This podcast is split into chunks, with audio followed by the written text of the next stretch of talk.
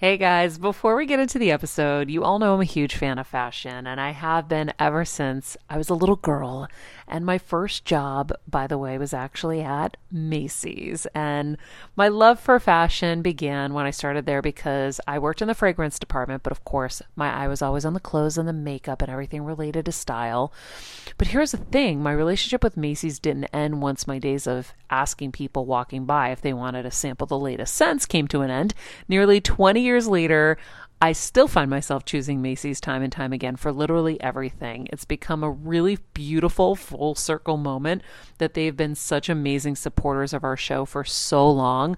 And when it comes to shopping, they have everything you need, whether I need a last minute outfit or Kevin needs a last minute outfit for our friend's wedding. We always head to Macy's. They've got us covered. So if you're in need of some retail therapy, perhaps, or looking to spruce up your home or your lifestyle, check out Macy's, friends. I've curated a list of some of my favorite items that have helped me upgrade so many parts of my life. Really, my fashion the most, but of course, home and baby and so much more. So, check the link in the description and happy shopping, Heal Squad. I'm on a journey to heal and get better in all areas of life, and I want to do it with you. Welcome to Heal Squad by Maria Menounos, where we improve and heal all parts of our lives, most importantly, our health. Heal Squad by Maria Menounos, your life improvement series starts now. Hey, everybody, super honored to have Dr. Joe Dispenza in studio today. We're talking all about your thoughts, how powerful they are, how they can make you ill, but how they can also heal you. Uh, we're talking so much. Oh my God, there's too much. We Talked a lot about change and transformation. Change and transformation, Yeah. and how much change is available to us. Like, we really can do all of this. We can heal mind, body, and soul. We have the power to do all of it. And it's not hard, friends. Trust me, because I did it and I have changed. And I didn't think I could change. Anyhow. More coming soon. Don't forget to hit subscribe. it's it's addictive because you see the results. I see the results or I would not be able to fit this into my days. I'm I'm fitting it into my days because I never want to feel the other way ever again. I want to keep feeling like this and better and better and better. And I know what's possible now and I see it. And and the women that I had on the show that everyone will hear this week. Evie, who was um, on stage in San Diego, and Kristen, who hasn't done a testimonial for you, but this is a woman who had breast cancer spread all over, went to her brain. She had 150 brain tumors radiated.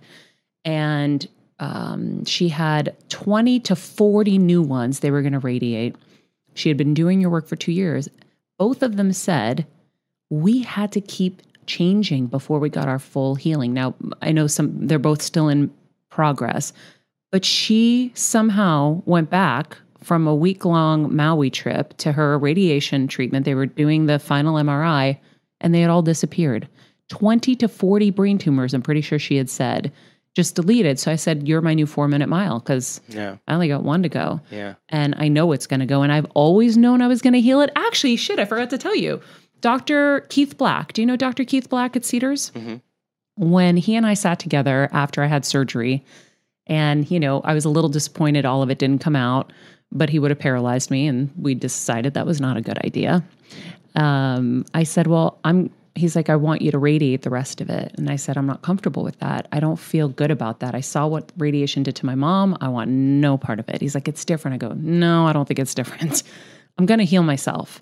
I said, I know you're going to think I'm crazy. And he said, I don't think you're crazy. He's like, I've had one person do it and I believe in you. And I told him about your work back then and how I just interviewed you or I was about to interview, whatever it was. I had just come familiar with your work. And that was another epiphany I had at the event where I was like, oh, I said I was going to do this. I didn't know this was how it was going to happen. But it was like even just like my dreams growing up. My parents were janitors, and I used to dream so big. I'm like, someday I'm gonna have a house, looks like the White House, and it's gonna be so big, and I'm gonna have this and that. I have everything I said. How did I know it was gonna happen? I was a poor Greek girl from Medford, Massachusetts. I had no business having any of this, hmm. but it did. Mm-hmm. So I know the same thing is possible with my health. And I know you talk about how our thoughts can make us sick. So if our thoughts can make us sick, they can make us well. And I really want you to help hammer that home for people. Well, um, Because my thoughts made me sick. yeah. My mom's yeah. thoughts made her sick. Yeah, and it's that bottle that just you that Is this you know. bad? No, well, no. I'm saying the the amount of emotion that comes with the thought, because every time you have a thought, you make a chemical, right? If you have a good thought and make you have a chemical that makes you feel good, you have an arousing thought that causes you to feel angry. Uh, short term, that's okay, but the long term effects of that keeps knocking the brain and body out of balance. So when we turn on that primitive nervous system called the fight or flight nervous system, we're mobilizing enormous amounts of energy in our body's resources that we would typically use for healing, digestion, reproduction, whatever, assimilation. We're, ta- we're robbing those systems and we're saying there's a threat, there's a danger. There's something really, really, it needs all of your attention in your outer environment. And that, that arousal causes us to feel fear or any derivative, derivative of it, aggression or anger or pain. So when we respond to the environment like that, our body's knocked out of balance because we're mobilizing all that energy. Pupils dilate, respiratory rate goes up, heart rate goes up, up digestive juices shut down, blood is sent to the extremities. The body's ready to run, fight, or hide. All organisms in nature can tolerate that short term. If you turn on that stress response and you can't turn it off, now you're headed for disease because no organism can live in emergency mode, mode without a moment for, for regeneration or growth and repair. All right, so the arousal for some reason feels good to human beings. And that arousal gives us a rush of energy. And then we need the bad news. We need the problems in our life. We need the poor relationship. We need whatever it is to cause us to feel this kind of arousal. And Because we're addicted to it. we- we become addicted to the life we don't even like. Mm-hmm. So then That's the biggest aha moment. It's like you actually become addicted to the life you don't want. Right. So then, so take it a step further. Then, when you think about that life, you produce the same chemistry in your brain and body in the same exact way as if it, you were actually re-experiencing it. So now the thought is turning on the stress response. And it's a scientific fact that the long term effects of the hormones of stress push the genetic buttons and create disease. Well, if you can turn on that stress response just by thought alone, then your thoughts can make you sick. So, because you're knocking your brain and body out of balance over mm-hmm. and over again and depleting your body's resources that you could be use, using for healing. And it just turns out the stronger the emotion you feel, the more you pay attention to the person or the problem. And that's our vital life force we're giving to that person or that problem. Well, and then we're telling the story 50 different times to all of our friends. Can you believe this? And then reaffirming, this. reaffirming, reaffirming the same feeling over and over again, and the body's actually uh, moving out of balance more and more every time we do that. There, we're actually draining the body from energy, right? So, so it makes sense then that when people do this a long time, then they they can't feel anything else but anger, fear, pain, suffering, guilt, shame, anxiety, uh, competition, envy, jealousy, insecurity, resentment. Those are all derived from the hormones of stress, you know, and, and, and psychology calls those normal human states of consciousness. Those are altered states of consciousness. So, so it makes sense then that if those emotions make us feel one way because the body is always out of balance, we decided to do an experiment. We took 117 people and we said, listen, we want you to stop feeling those emotions just for three times a day for 15 minutes. We're just going to practice feeling a different emotion. Yeah, I know, but I can't feel it. I know, I know you can't feel it now because you're really good at feeling that other stuff. But if, if we work with you, just work with us. Turns out 10, 15 minutes of gratitude two or three times a day, their immune system strengthened by 50%. They, they made the most robust immunoglobulin, you know, immunoglobulin A, which is the primary defense against bacteria and viruses. The body's getting a boost. There's an internal army now. And turns out that when that occurs, a lot of pain and inflammation goes away and a lot of immune mediated conditions from cancer all the way to food allergies and everything in between. So, so we found out that your thoughts could actually make you well. Mm-hmm. So, um, whenever I like just yesterday when I had a little bit of a rickety day, was one of the first times I had to use my inhaler since. And it was because I was a little stressed. And how funny, the body couldn't now probably breathe properly, whatever it was. Old pattern. Old pattern. Old pattern. I caught it pretty fast. And then I gave myself compassion this morning. I said, Maria, because I was like, oh my gosh, this is going to take me back so far in my healing. Because now if I was to do blood work today, it would be different. That was the perfectionist in me.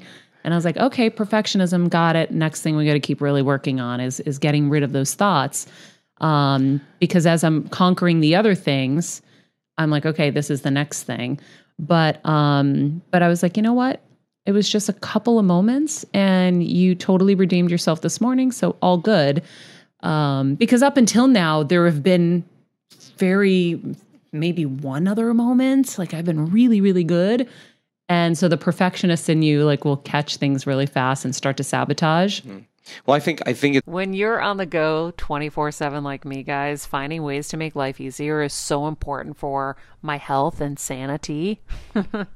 and that's exactly what my friends at Macy's do for me. From working there as a teenager to now going to them for so many of my daily essentials, it's been my go to for so many years. And having everything in one place is such a time saver for me. With being a first time mom, for a while now, as you know. I've had plenty of those, and being able to rely on them for all the things has been amazing. Plus, having everything in one place has made being a new mom just a little bit easier for me. So I know we're all focusing on our families, our health, hopefully, our jobs, and everything in between, but it's time to make your life a little easier. And to help you out, I've curated all of my essentials from Macy's for you and the whole fam. All the details are in the show notes below, or you can just click the link in the description to get your hands on them too. I have some new picks on there this little bomber jacket, this little black dress. You're gonna love it. All right, friends, let's talk about something we all do snack. Trust me, I've definitely overindulged in the past, but as you know, I am focused on my health these days. And I think I found the healthier snack that you don't have to lose out on the flavor. And it's definitely become my go to. It first came into the house because of Kevin. He was obsessed with wonderful pistachios. And then I got addicted. And now it's in my travel bag. I don't leave home without it. It's in our glove compartments because they don't melt. Right now, my favorite flavor is the sweet chili flavor. It feels like some of the naughtier kind of snacks I used to use where I used to lick my fingers after. Now I lick them and I feel safer. Um, plus, Wonderful Pistachios is one of the highest protein nuts. Each one ounce serving has six grams of protein, giving you over 10% of your daily value. That's crazy, guys. So if you're looking for the perfect snack, trust me and head over to www.wonderfulpistachios.com to snag a bag of wonderful pistachios. You're going to love them. I remember my mom always struggling with her hair. It's frizzy Maria, my mom would say in her Greek accent. Diehis, what do you have? I tried so hard to find her products. I wish I could share these products I'm using now with her because I know she would be so happy to finally have good hair days. I've always believed that hair is a woman's best accessory, and with OUAI's new anti frizz cream, you can ensure that your hair always looks its best without the frizz stealing the spotlight. It's a lightweight cream that not only provides immediate frizz control, but also helps prevent heat damage. And get this, it lasts up to 72 hours. That's three whole days of frizz free, gorgeous hair. OUAI seriously has some of my favorite products for taming the frizz. Pro tip one of my biggest discoveries is using the OUAI hair oil on the ends of my hair before I dry it. Let me tell you, it's a game changer. Once it's dry, my hair looks so smooth and polished, I don't even need to do anything else. It is incredible. I love it. Frizz free, up your schedule with OUAI. Go to the OUAI. T H E O U A I dot com and enter the promo code Heal Squad for 15% off any product. That's the way, T H E O U A I dot com, promo code Heal Squad. Trust me, you won't regret it. it's more important to have fun. I think it's I play with this, you know, like it's not that you react. I mean, we all react. The question is how long. Yeah, that's and so so like learning how to shorten the refractory period of your emotional responses is worth more than all the gold in the world. Mm-hmm. because if you can't control your emotional reactions to conditions in your life they turn into moods. Those are one long emotion to, into temperaments and ultimately personality. And so then learning how to do that and catching yourself is the learning process. And that's so important for a, a perfectionist to see it as like hey I did pretty good. I, I did. I fell off the horse. I got back on. Not a big deal. I'm going to keep going. Yeah. The person who says, "Oh, I failed. I'm, I'm not good at this. You know, I'm going to get sick again." That's that's a huge default, and that's kind of talking ourselves out of change. It's so important for us to realize that this is a very uh, intense process. It takes an enormous amount of awareness, an enormous amount of energy to master yourself in that moment because valid justified or not, the only person that it's hurting is you.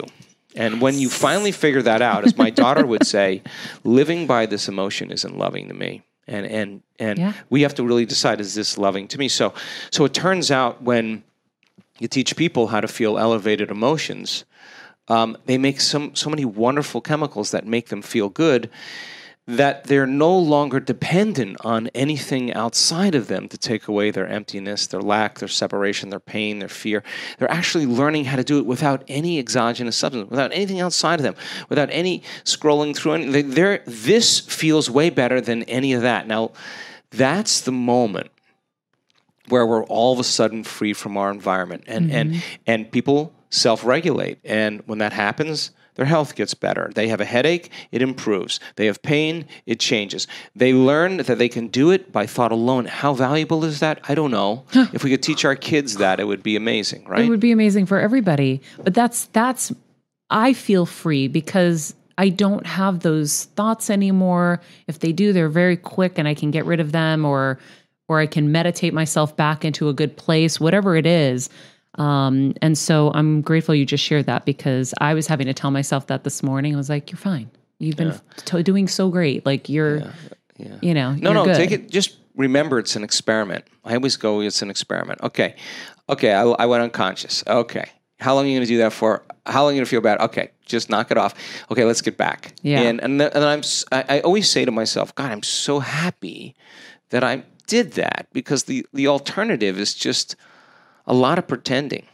Well, also it shows you growth, right? Because if everything's going jolly, you don't really know until you're tested how you're going to be. So even Kelsey, you were helping me in that moment where I was, you know, worried about Maximus and his leg and getting him to a vet because we're traveling tomorrow for a while. And and I said, Kelsey, I need help. I don't know how to do this Google Drive, collect everything, put it in. Can you help me? And I said to you, normally I would be at like a hundred right now. I'm at a one. And you said, yeah, I know. So it was like, it was, it, you have to be tested. I'm curious um, for you girls listening, and especially you, Kelsey, with all your stomach stuff, are, is what he's saying about your thoughts having that kind of power over your health resonating with you? Oh yeah. Well, and I feel like it's something we talk about so often on the show, and it does. It makes perfect sense. I mean, I think Dr. Joe what you were saying like we don't even realize what we're thinking.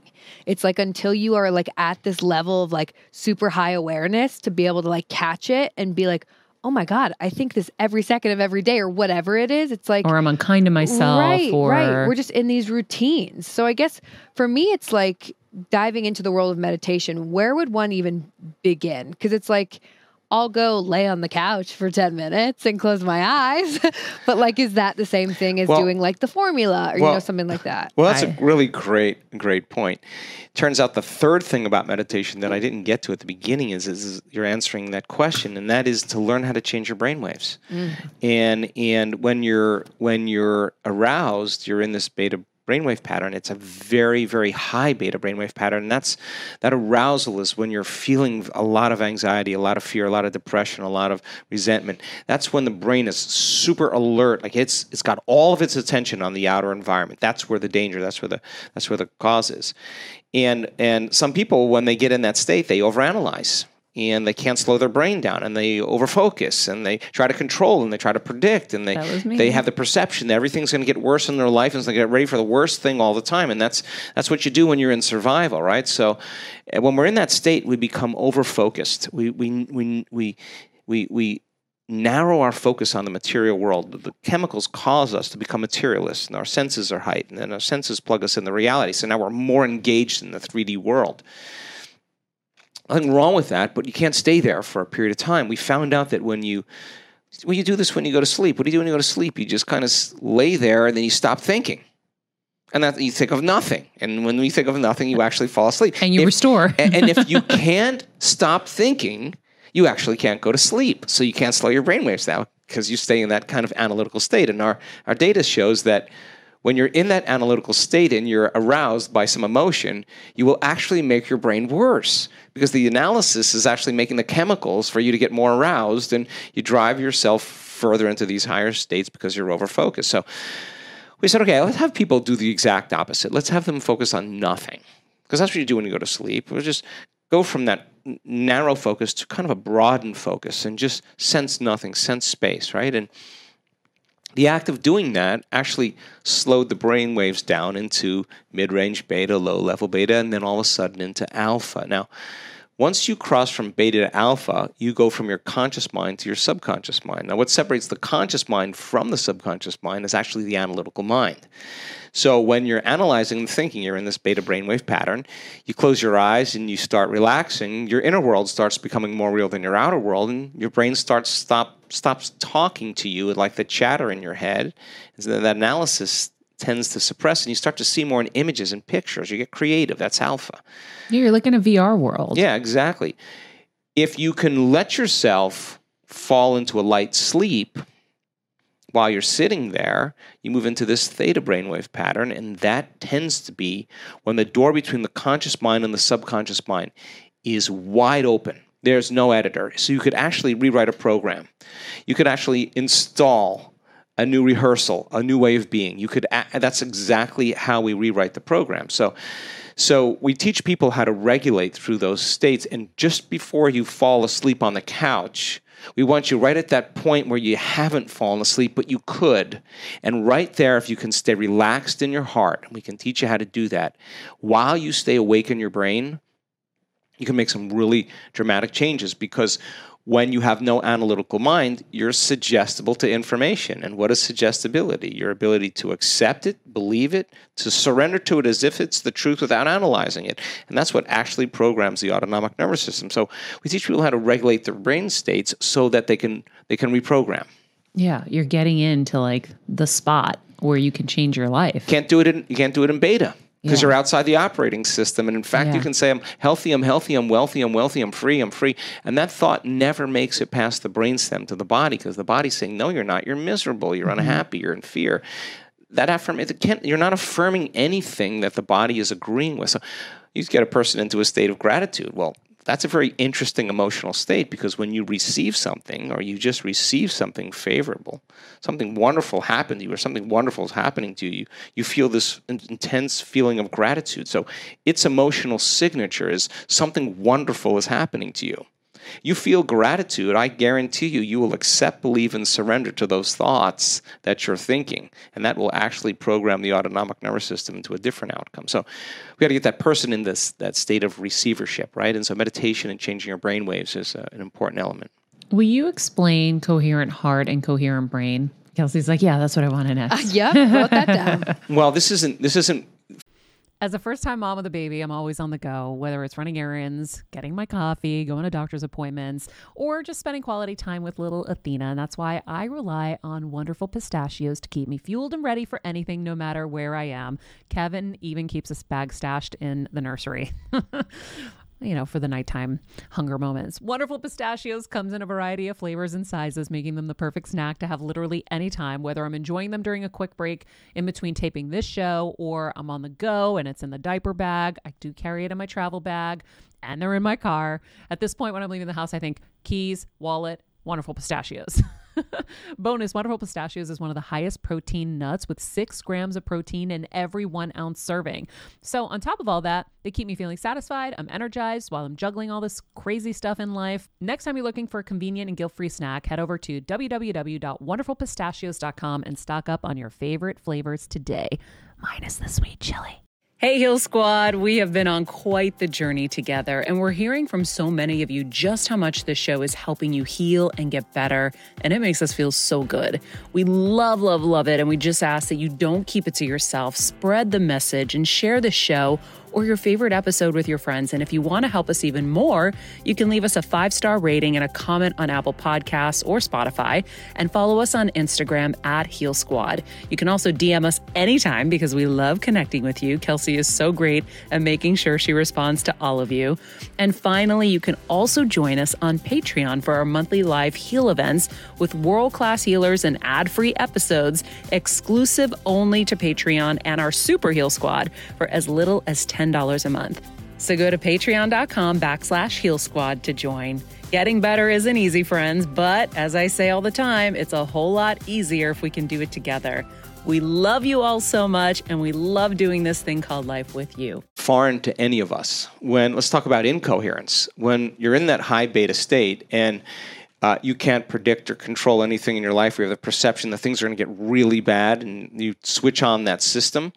What you want to do now is control and predict everything in your life because you know you're getting ready for the, the worst thing that could possibly happen. So, as you begin to think about every person, every object, every meeting, every place, it's all mapped in your brain, and you're shifting your attention to all of these elements, the brain starts to fire out of order because of your attention shifting so quickly. Because every person, every object, everything has a neurological network in your brain. Keep that up in high beta. The brain starts to compartmentalize. It's a house divided against itself. And when the brain's incoherent, we're incoherent. Mm. When the brain isn't working right, we're not working right. And that, that default state actually is an unhealthy state for the brain to function in. So people become reliant on whatever it is that makes the the discord go away. They they try to make the feeling go away by gaming or whatever, Smoking pot. whatever it is, whatever it is they need to do to to to settle down that high beta state. Okay, well, you're on the Zoom meeting, right? And you- got the gas pedal on, you're judging that person on the Zoom call, you want to reach across the screen and throttle them, but you're smiling and you're stepping on the brake. So your your heart is racing because it's pumping blood. It's what it does when it's under sympathetic dominance. But you're not running and you're not fighting, you're not hiding. So the heart is actually beating against the closed system. You keep that up, the heart starts beating very incoherently. And when incoherent waves interfere, you lose energy. So you lose energy in the heart and you lose energy in the brain. And so then we just become automatic. That's the default, right? That's 95% of who we are. So our data shows over and over again that you can make your brain more coherent. What does that mean? When you're sensing nothing, when you're sensing space, the act of sensing causes you to stop thinking and analyzing. And if mm-hmm. you're sensing and you're feeling, you're experiencing, you're noticing, and you're doing that, you're not analyzing and your brain waves naturally change from beta to alpha. But the Feels so good. it, when you drop down to that level, if you stay at it, there comes this moment where those different compartments of the brain that were once firing out of order, out of rhythm, all of a start all of a sudden starts beating in cadence and they start to synchronize. The front of the brain starts talking to the back of the brain. These networks over here start oscillating with these networks, and all of a sudden you see recruiting of more communities of neurons firing in the same rhythm. And all of a sudden, when the whole brain is firing the same rhythm, that's called coherence. And that's a very strong signal to the brain that causes a very strong signal to the body that everything's moving back to regulation. Stress is autonomic dysregulation. This kind of cadence is ca- causing autonomic regulation. The body's going, whoa, whoa, whoa, something, information is traveling along the nervous system that's very coherent, very, very consistent, and it's carrying the right information.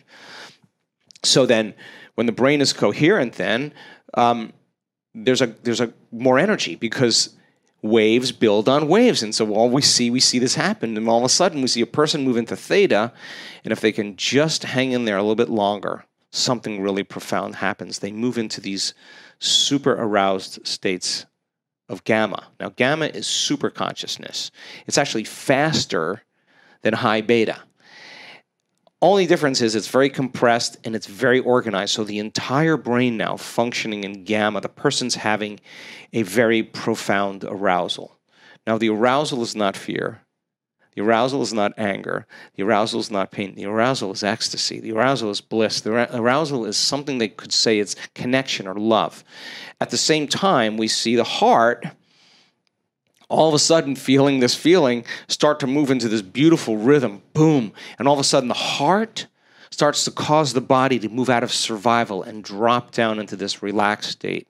So we become relaxed in our heart. And when that happens waves tend to build on waves. Let's see if i can explain this. We see in the brain a very slow wave called delta that's deep sleep, but the person's oscillating in delta in coherence. And then the wave riding delta is theta, like in a harmonic. Two dolphins. Yeah, and then here comes alpha riding on theta, and then beta on there, and all of a sudden you see the person go into this gamma state, and the heart is telling the brain, it's safe to create now. It's safe to be in the present moment. There is the, the, the danger, the threat, the trauma's over. And the heart literally informs the brain that the event is over and it resets the baseline for anxiety, for trauma in the survival center, of the amygdala of the brain. And all of a sudden, the person can relax into the unknown, the present moment, and no danger. Nothing happens that they're so afraid, and the unknown is always the, the scary place. That's how we survived and adapted for thousands of years. Mm-hmm. Now, the unknown is the perfect place to create in. The person's relaxed in their heart, and the heart's sending this beautiful rhythm. And when that happens, it's causing these waves of energy in the brain, and the brain is receiving it from the heart. It's saying it can get creative. This is the creative center.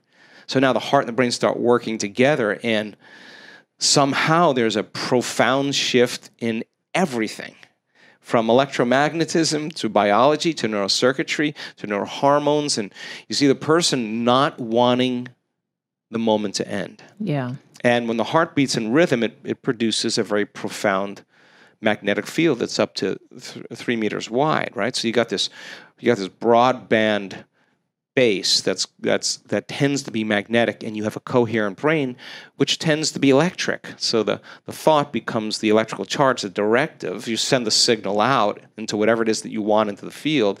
You got to feel a feeling before it happens in the quantum. Get a coherent heart, and you begin to draw the experience to you. So when there's a vibrational match between your energy and some possibility that exists in the quantum field that you haven't experienced yet, the cool thing about it is now we don't have to go anywhere and do something to get it. You do that in three dimensional reality when you're matter trying to change matter. When you're creating from the field, in connection instead of from matter, the events tend to come to you instead of you going to get them. Now, that's the fun part, right? That's yeah. why we do it. So, what I love the most about our community is that they get it. They're, they're not, they, they, once they get it, and they feel it, they want to feel more of it. There's nothing wrong with that. They want to experiment more. They don't want to go back to that stuff. They, mm-hmm. they outgrow it like they outgrow a shirt that they no longer ever want to wear again. You just, you don't ever, you're never, you know, you're never going to wear that shirt again. You just outgrow things. And now this kind of regulation that leads to all these mystical and unknown cool experiences causes the person to be less interested in television, less interested in all. Wait, that's me. I stopped watching stuff. And and, and my why? husband's like, our life is gonna be so messed up now. I go, honey, I'm so sorry. My best friend had come into town. It was like the week before the event, and normally, like, we have like the things that we do. And I'm like, I'm so sorry, you guys. It's not you, it's me. I just want to go upstairs and meditate. I don't want to play cards and I don't want to watch TV. So yeah, you don't you want that feeling. Yeah. So I must have gone into gamma. I know I wrote in my notes that I went into gamma for sure at the event, but I must have gone into gamma to reprogram the amygdala to remove the anxiety, right? Uh, yeah, yeah. So so we find that people are, are moving into these states of gamma and and they're they're you know they're not even aware a good percentage of them not even aware that they're in this this state because they're so relaxed in the present moment and they're so awake in their brain it's there's this beautiful gamma pattern that takes place and once the heart informs the brain it it dumps the baseline for those stress hormones to a different level. It, yeah. it, it, it, happens really quickly. So, one of the cool things that I started seeing when I was doing the progressive at home was like I could feel my body lift out of my legs, like just whoosh, and I would get so scared. And I remember in the class you said, you know, you're only one thought away. Don't be afraid. So then I started to train myself like, don't be afraid. We're just we're just gonna go. And at the event, there was a couple of, I mean, there was some crazy moments. I mean, I was in this amphibian world, and then I was in a, a blue water world where I could feel the mist of water on my face. I was on a cliffside being healed. There was a bed it looked like it was like in Jerusalem, and I was on a cliff being healed. I had the Virgin Mary, I had Jesus and like right there with me in my coherence healing. There were crazy, insane moments. So when you go into those mystical places in your meditations, first of all, I always say if kids knew they could do this, they would never do drugs because it's free. And you really like you're swimming in these places. It's so cool. Um, is that gamma? Uh, we have seen people in very, very high states of gamma, having very profound mystical experiences. In fact, so way outside of normal that some of the scientists actually broke the person from the meditation because they were worried they had never seen anything like it. And of course, the person was having a very, very, very profound, very full on sensory experience without their senses. And they were in a whole nother world. And they were like, what? What, what what did you just like you know they were having a profound moment but we also see people in very very deep levels of theta having really lucid moments as well so um, I don't want to categorize it as one brainwave state or another, Yeah. but but but when there's an arousal, uh, it and it tends to cause everything to become very real. Uh, yeah, you're you're moving into gamma, and you have not in the not in the neocortex. The gamma is in the limbic brain, the seat of the autonomic nervous system. The arousal, that, that coherence and that very high frequency is is is regulating information. Energy is informing matter, and the body's feeling very electric. It's feeling very enlivened, and um, and so so the person when they have that moment, of course they feel that new feeling. They're going to pay attention deeply to the pictures that they're experiencing in their brain. It's going to seem seem very real. Now the cool part about that is what is real. I mean, reality is where all of your attention is, right? And if all of your attention is in that world, I mean, I, I I'm not a whales in space guy. You know, I mean, I'm a pretty practical person. That's why you're a good teacher because we we know that.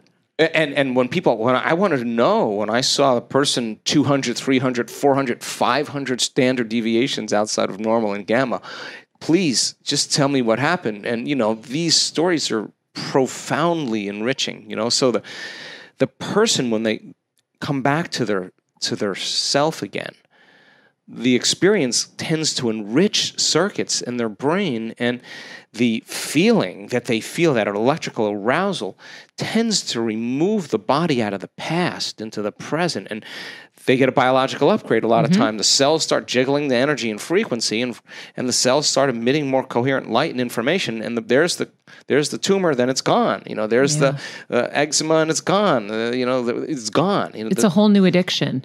so so yeah so so I traded up in my addiction. so it- so when you have a few of those, when you come back to your senses and you but you come back to your personality, your spectrum of reality is broadened, right? We don't see things how they are, we see things how we are. So the inner experience that's so profoundly lucid is actually reorganizing circuitry in the brain for you to perceive more of reality that always existed. Yeah. But we just didn't have the circuitry to perceive it. Now, this is when it gets fun because now you can you can how how I mean I, it's it's a scientific fact that we perceive less than one percent of reality. The st- uh, statistics say it's hundred percent. The mathematics say we perceive less than 1% of reality. So this is the moment where you get an upgrade to the circuitry in your brain and now you broaden your perception of the way the world really is. Yeah. Well, we could we couldn't possibly even understand the the space of the universe, right? And and the and and what exists out there, right? And we're also growing. I was reading something the other day. We're growing at faster paces. The like the universe is growing at faster paces than scientists even ever thought. So we can't understand that. We can't understand this either. Um, I want to go back to fight or flight for a minute because I was able to see my mom and what got her to where she ended up, right? So she was in fight or flight 24 7. My dad was t- severe type 1 diabetic, and she didn't even sleep at night 'cause she was afraid he was going to die in a low blood sugar uh, attack. Funny enough, when you get to understand some of this work, this makes sense. We didn't know how to categorize it back then, but my dad would have nightmares of dogs chasing him.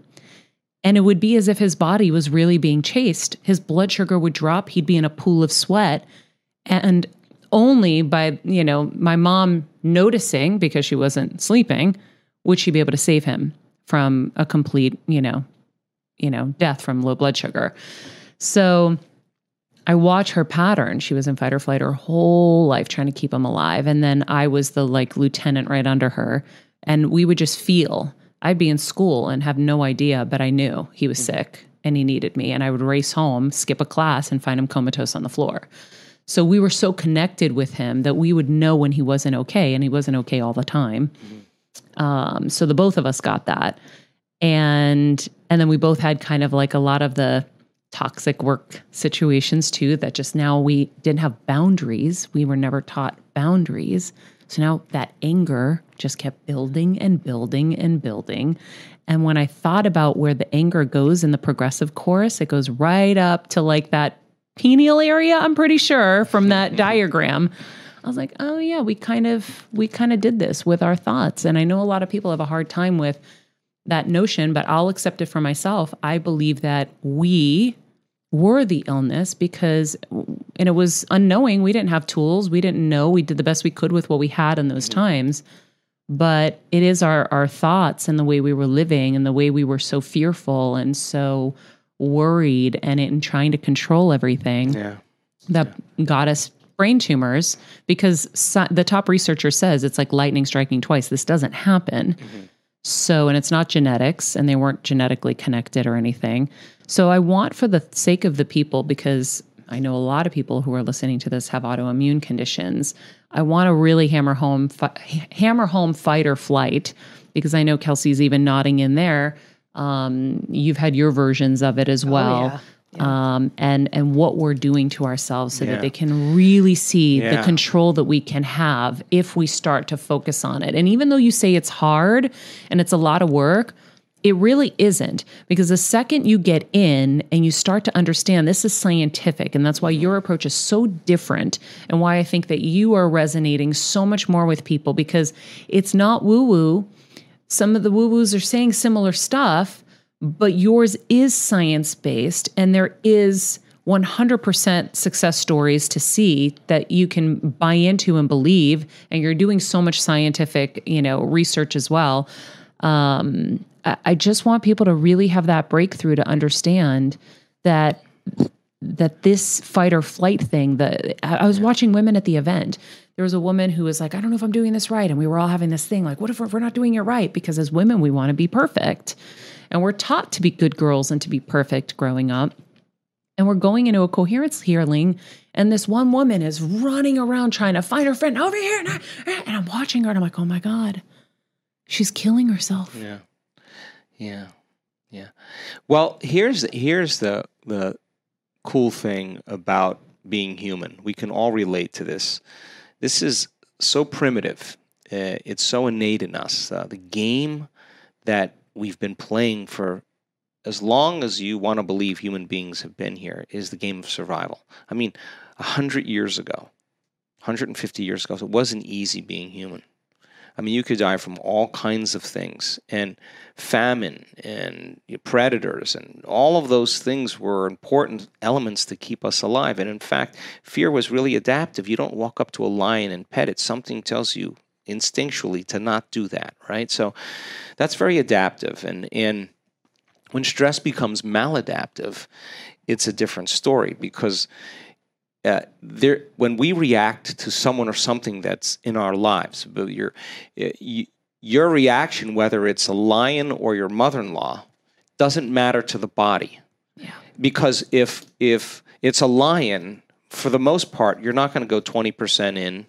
You're not going to go 40%. If it's a lion, you're going to go 100% in, right? So, but if it's your mother-in-law and you're having the same response, what was once very adaptive becomes very maladaptive, right? So it turns out that, as I said, valid or justified, the only person that that is actually hurting is you because you're knocking your body out of homeostasis. You're knocking your body out of balance. Health is balance, health is order. So let's see if we could drive this home really well. You have three types of stress physical, chemical, and emotional. Physical stress is trauma, accidents, injuries, falls. Uh, chemical stress is viruses, bacteria, blood sugar levels, uh, hangovers, toxins, pesticides, pollutants. And then emotional stress is just is your reaction to everyone and everything in your life. Well, 75 to 90% of a person that walks into a healthcare facility in the Western world walks in because of psychological and emotional stress. You could have the best diet. You could eat gluten free, vegan, ketogenic, intermittent fasting with a little macrobiotics on the side, organic, all of that. Take all your vitamins, take all your all your supplements, all your herbs, drink your teas, do all of that. You could work out, you could run, you could do Pilates, you could do yoga, what doesn't matter. Get yourself chemically balanced, get yourself uh, physically balanced. But if you haven't taken care of your responses to everyone and everything in your life, your cells, when you're living in fear and perfectionism and rigidity, the signal to the cell is there's a danger, there's a threat. And the cell is going to take the signal, and the cell is going to make a protein from a gene. and if you keep signaling the cell that there's danger in the environment, the cell is going to start to downregulate a gene and make a cheaper protein. So, uh, so then you could have you could you could actually wind up creating organic fear proteins. That's what you're making, right? Because the the body still isn't in a place to rest. So person can't sleep. Then they can't sleep. They can't restore. They they can't digest. There's an emergency out there. How can you digest if your body's perceiving that the next moment there's going to be danger? There's, your immune system's dialed way down. There's no energy for long-term building projects. The, the, the, the, everybody's attention is on the outer world. There's no homeland security. Everybody's out fighting the fight, right? So the reproductive system says this is not a time to grow a baby. Uh, the, the, the brain, the blood flow goes to the hindbrain away from the forebrain. You stop thinking. You start reasoning. Mm-hmm. You start reacting to everyone and everything. Blood, uh, blood sends uh, adrenaline, liquid energy to the muscles, but you're not fighting, you're not running, you're not hiding. Muscles get tight. It's just it's just stored energy in there, and the body stays in that kind of maladaptive state, and and it and it that imbalance becomes the new balance, and now we're headed for some type of crash, some type of disorder, some type of disease. And when we're in that state, we're altered, and there's always a gap between the way things appear and the way things really are. And if we act during that period, we'll always say, I should have never said that. I should have never done that. I should have never sent that email. I should have never thought that.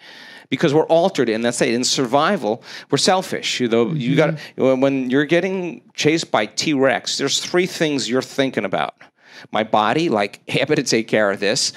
In my environment, where am I going to run, and how much time do I have to uh, to get there?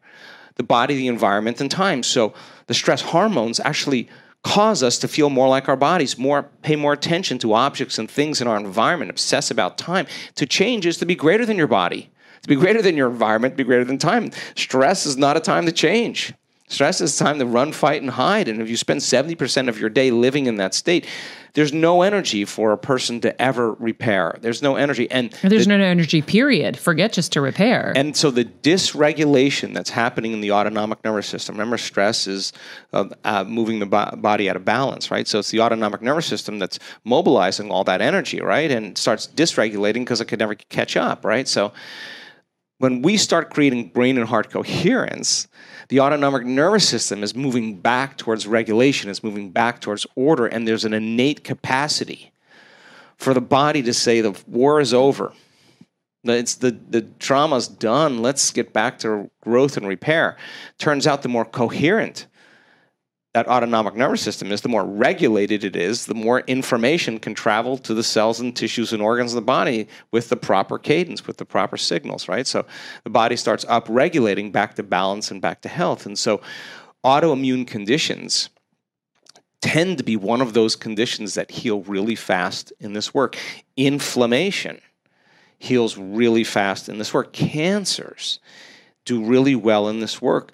Neurological disorders do really well in this work because there's a lot more regulation that goes on. So, so, so if if if you can get your body more emotionally balanced and more physically balanced and more chemically balanced, then you'll be more resilient. Mm-hmm. So then the trauma, the the the the the thing that falls apart in your life your response won't be the same because you're out of survival, right? And relaxed in the heart and awake in the brain is so much better than stressed out, unconscious, and living in a program. And that seems to be what's accepted as normal in the world. Perfect explanation. Kelsey, right? Yep. I see her nodding Perfect. in there. Um, one of the things you talk about is like new behaviors, right? So I want to give people just something they can grab onto right now. It's like you say, you wake up, you do the same things, whatever. So I knew one of the things I grabbed fast was like new behaviors will create a new reality. And so I try to mix it up. I instead of making a coffee like I normally would in the morning, sometimes I'll run out and grab one at the coffee shop or I'll go to another coffee shop. I just try to change my routine every day so it's not overlapping the same over the same over day. Um, what can people do that's conscious like that um, to help start changing themselves? Yeah, I, I, 86% of the people in the Western world, the first thing they do when they wake up in the morning is grab their cell phone.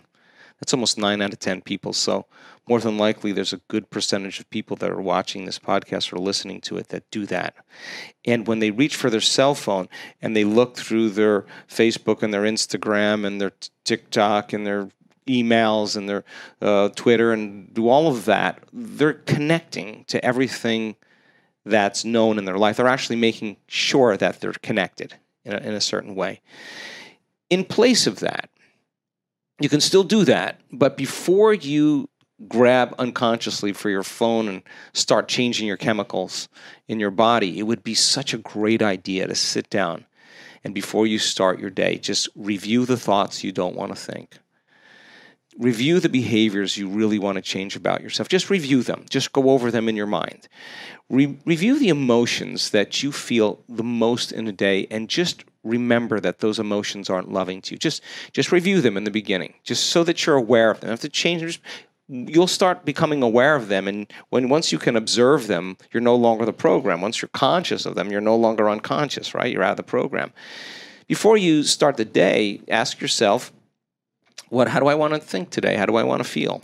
How do I want to behave? I mean, what would greatness look like? What would love look like today? What could I do? That would be really cool for me at the end of the day say, wow, so I had a good day today. What, what, what would make me feel that way? And if you can't find an answer to that, start reading. Who reads anymore?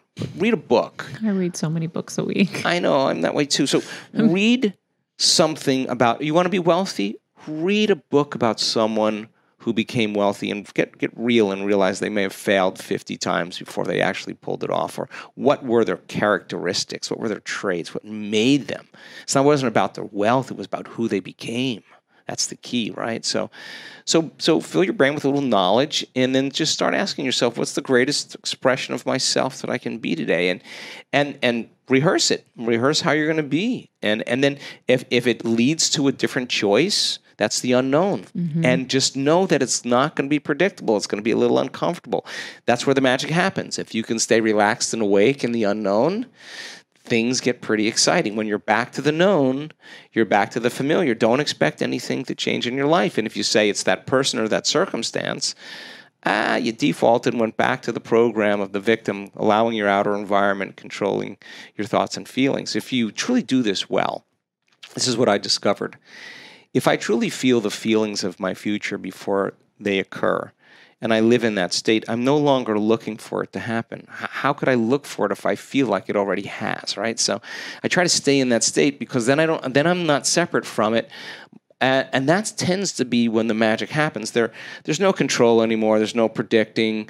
There's no perfectionism. There's none of. All there is is just kind of an experiment. Like I'm experimenting to see if I changed my thoughts and feelings, if my yeah. life will change. And that should be the experiment everybody has. And and and do it with with curiosity and do it with just seeing if if the experiment works. If it doesn't, yeah. change something else about yourself until it starts to work. Well, those experiments are what's so fun, right? So when you're creating your like I wrote down the list of things I never wanted to feel again. I I wrote down the things I wanted in my new life. So I had my H and then I would have my N, so my new life. Mm-hmm. And I was I was thinking about all this adventure and so much fun that I wanted to have.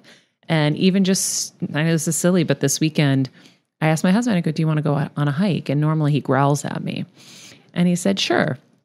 I said, All right, why don't we go somewhere new we've never gone? Let me just look up like crazy cool hikes that end in a waterfall. I really want to see a waterfall. So I said, I found one and I said, it's in Sunland. He goes, Oh, cool. I want to go out that way. It's like quiet and wide and not frenetic. I said, Yeah, let's go there. I picked the easiest hike. It's only two miles because I know you don't have a lot of energy. He's very burnt out. And I said, Well, just do that. So we went and it started out hard and I could tell he was like, oh, frig, I want to kill her. And long story short, We kept going and going, and every hiker would tell us we were a mile away. I've been on those hikes. and and it was hard on me. And I'm somebody, and I'm wearing leg weights, thinking it's only two miles. We went six miles. We had to rappel down rocks with rope. There was this whole experience that was so cool. And I gave them opportunities to quit along the way. And then we had one good opportunity when we actually could see the waterfall from a distance, but we could get closer. I said, "But honey, we did it. We saw the waterfalls." He's like, "No, I want to go." I'm like, "Who are you?" And so we had this amazing experience. He loved it. He's like, yes, it was a lot, but I, I want to do this more. I don't I don't want to sit on the recliner on weekends anymore. He loved his everything was watching TV on the recliner. So then it had to become my everything. And then I would rope him into some stuff here and there. Now he wants to go on adventures on weekends. That was what I was dreaming of in my head. Mm-hmm. As I dreamed about what I wanted our relationship to really look like, mm-hmm. I created all these things in my head. He doesn't know I'm like Mr. Miyagiing him into whatever I want. It's oh, like, he, he's really going to like me, I'm sure. no, but now he came back from that hike. He's like, I- I'm all in. I'm all in because he was in, but he's like, I need to. He was being precious about it. It's like I have to do it when I have time and this and that. I go, no, there's never going to be time, but you do it when you want to do it. I'm not pressuring you. Whatever you want. Now he's like, I am diving in. I'm landing this week. I'm going to do it in Connecticut when I get there. I was like, all right. Nice, nice. So Now, when the unknown becomes an adventure, you know you're over the hormones of stress, or at least changing the hormones of stress, because the unknown is a scary place in survival and stress. And but when it becomes an adventure, it means now we're craving the unknown, and that's I think that's one of the things I love. Uh, the most about our community that people really crave the unknown. I mean, they, they their mind is not limited in, in any way, and, and Yeah. you got to if you believe in yourself, you got to believe in possibilities, right? You got to if you believe in possibilities, you got to believe in yourself, and you're not going to get possibilities sitting on the recliner. You got to go out and get them. Yeah. Yeah, And it creates a zest for life. Like I have such a zest. I don't want to keep you much longer, even though I'm going to keep you here and I'm going to hide you in the basement. Um, one last thing I and was something we started talking about earlier before we sat down, and it's like the energy field, right? So we talk about quantum physics a lot in your work, and and I think it's so cool. Um, but can we talk about a field in which the people around you are all getting the same things? Because I'm starting, as I said, to make the connections brain tumor mom, brain tumor me, brain tumor two of my dogs. My dad diabetes, my brother diabetes, me di- pre-diabetic, but I've been cleaning that up.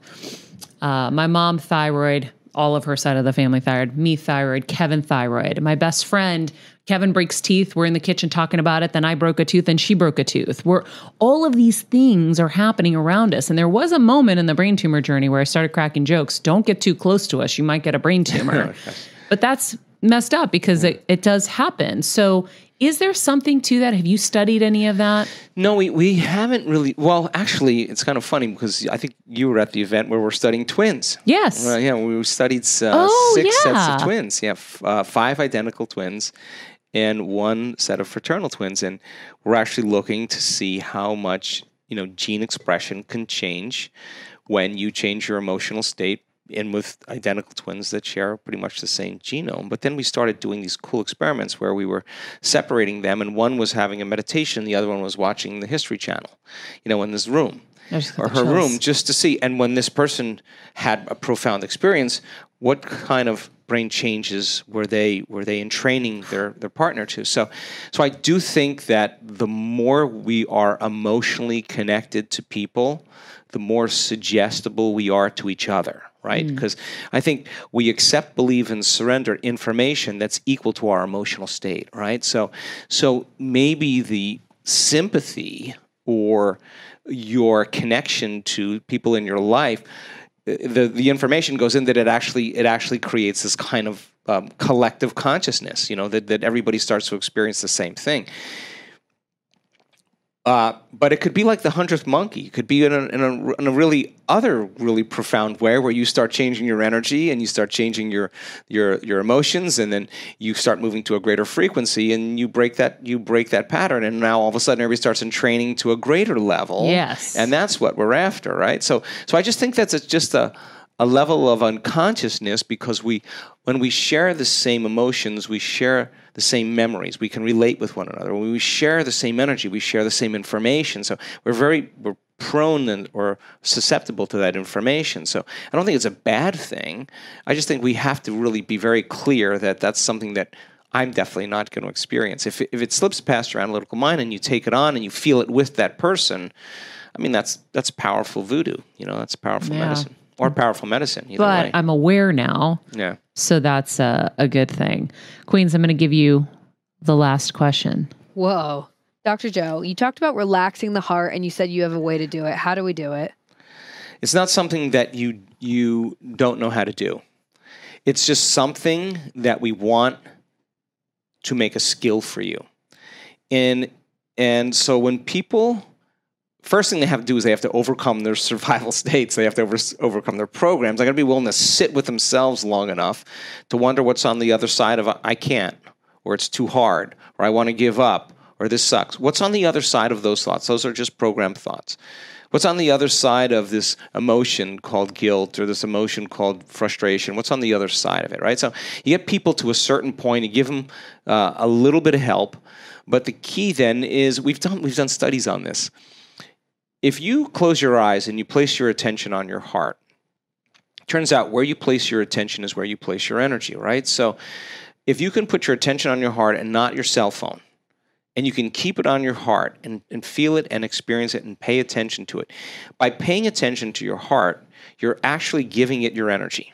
Now, your heart tends to feel different emotions uh, than other parts of your body. And what emotions it loves to feel is love, compassion, care, kindness, gratitude, inspiration, freedom. These are elevated emotions. So, if you could put your attention on your heart, we see from the technology that we built in time, and not a very long amount of time, just a few minutes, you'll start to see this very low frequency of the heart start going up, which means the, the, the energy that's indigenous to the heart, what the heart uses only, you're actually feeding it. It's it energy. Right? So if you could do that then, and then you can slow your breathing down. When you slow your breathing down, you slow your brain waves down. We've measured that thousands of times. So instead of this short breath or this, instead of this kind of shallow breath, you really work on taking long, slow breaths through your heart. Inhale with the intention of relaxing, hold it with the intention of relaxing while you hold it. Exhale with the intention of relaxing, blow all the air out, hold it for a few seconds, you're not going to die. Relax again, inhale again, and just do a series of three or four or five or six of these, depending on working with your body so that it starts to feel safe again. That's what it is. You slow your brain waves down, you slow your breathing down, you slow your breathing down, you convert from the sympathetic to the parasympathetic. And that's what we see. Then all of a sudden we see the person's parasympathetic nervous system go up and the sympathetic goes down. What does that mean? They're moving out of stress. Okay, the body's moving into that state of growth and repair. Now put your attention on your heart. Now do something really cool. Amplify. That's the amplifier. That's the creative center. So, what do you want to feel? Like, what emotion do you want to feel when a future experience happens? Whatever that is. Feel the gratitude, feel the joy, feel the freedom, and breathe and feel, and feel and breathe, and keep relaxing into your heart, keeping your attention nowhere else out of the millions of things you can put your attention on. That's your target. And you work with your body and you breathe and you feel. And as you start relaxing into your heart, you keep working on relaxing into your heart. And you feel it. You feel that emotion. There'll come a moment where that energy will naturally start moving up to the brain. And when that happens, the survival centers shut down. Brain moves into alpha. You see more in pictures and images. You could take it's like a, taking a sheet of paper, uh, a sheet on a, on, a, on a bed, and going like this. The heart sends this propagating wave right into the brain. Just follows, boom, right after the stroke volume, and it's telling the brain to be creative, to dream, to be you know to be unlimited. Uh, so the more you do that, here's the key. The more you do it, the more it becomes a skill. Now, when a person has a panic attack, right? What they do is they mismanage their attention. They they picture the worst scenario that could possibly take place and then they say, no, what if this happens? What if this happens? What if this happens? So they're making it actually 10 times worse because if you prepare for the worst, there's always better chances of survival. The problem is they're combining that image in their mind and they're actually living the experience emotionally And so they're taking that thought and that feeling, that image and that emotion, that stimulus and response, and they're conditioning the body subconsciously to become the mind of fear after a certain point when the body's that out of balance it will have a panic attack. Try as you may to control it with your conscious mind. Can't. You programmed it subconsciously and then it gets worse because after that one you can't anticipate when the next one's going to happen. So you start mm-hmm. getting ready for the next one and that's what exactly starts the cycle. Okay. So what we discovered that the more you relax into your heart and feel these elevated emotions it's exactly like a panic attack. Only it's a love attack so we're looking at people's hearts for 24 hours. We see them sustain this beautiful coherence 30 minutes, 40 minutes, 60 minutes. They get good at it. They can do it now. They know that they know they can. It feels really good. But then all of a sudden, they're wearing the heart rate monitor and they're not doing a meditation. And their heart is in coherence for an entire hour and they're unpacking their suitcase and they're getting ready for bed. And this f- spontaneous feeling of love, just the body starts wanting to feel that because it's been conditioned to feel that, no different than be con- being conditioned to fear. So it, it we have to practice sustaining it. That's the key, right? So if you can sustain it more and more and practice with your heart, it'll get better. It'll get deeper. It'll get richer. It'll get more profound. It'll, it'll keep changing as you keep doing it. And, and uh, for me, it, it, it's still changing.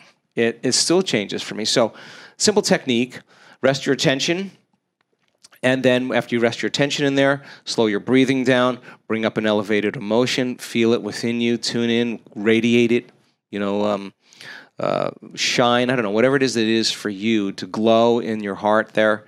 And, um, and then we see this parasympathetic nervous system drop down.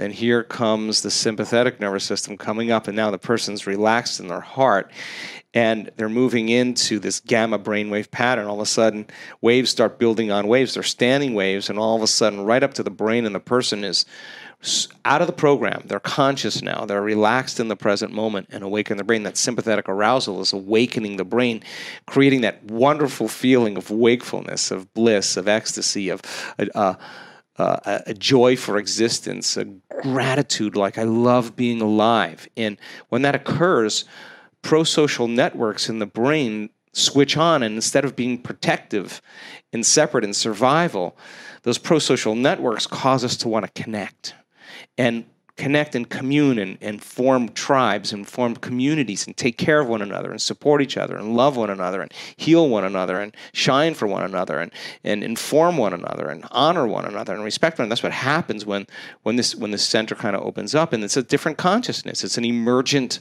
it's an emergent consciousness. So we tend to be more present and appreciative when we're truly in this state.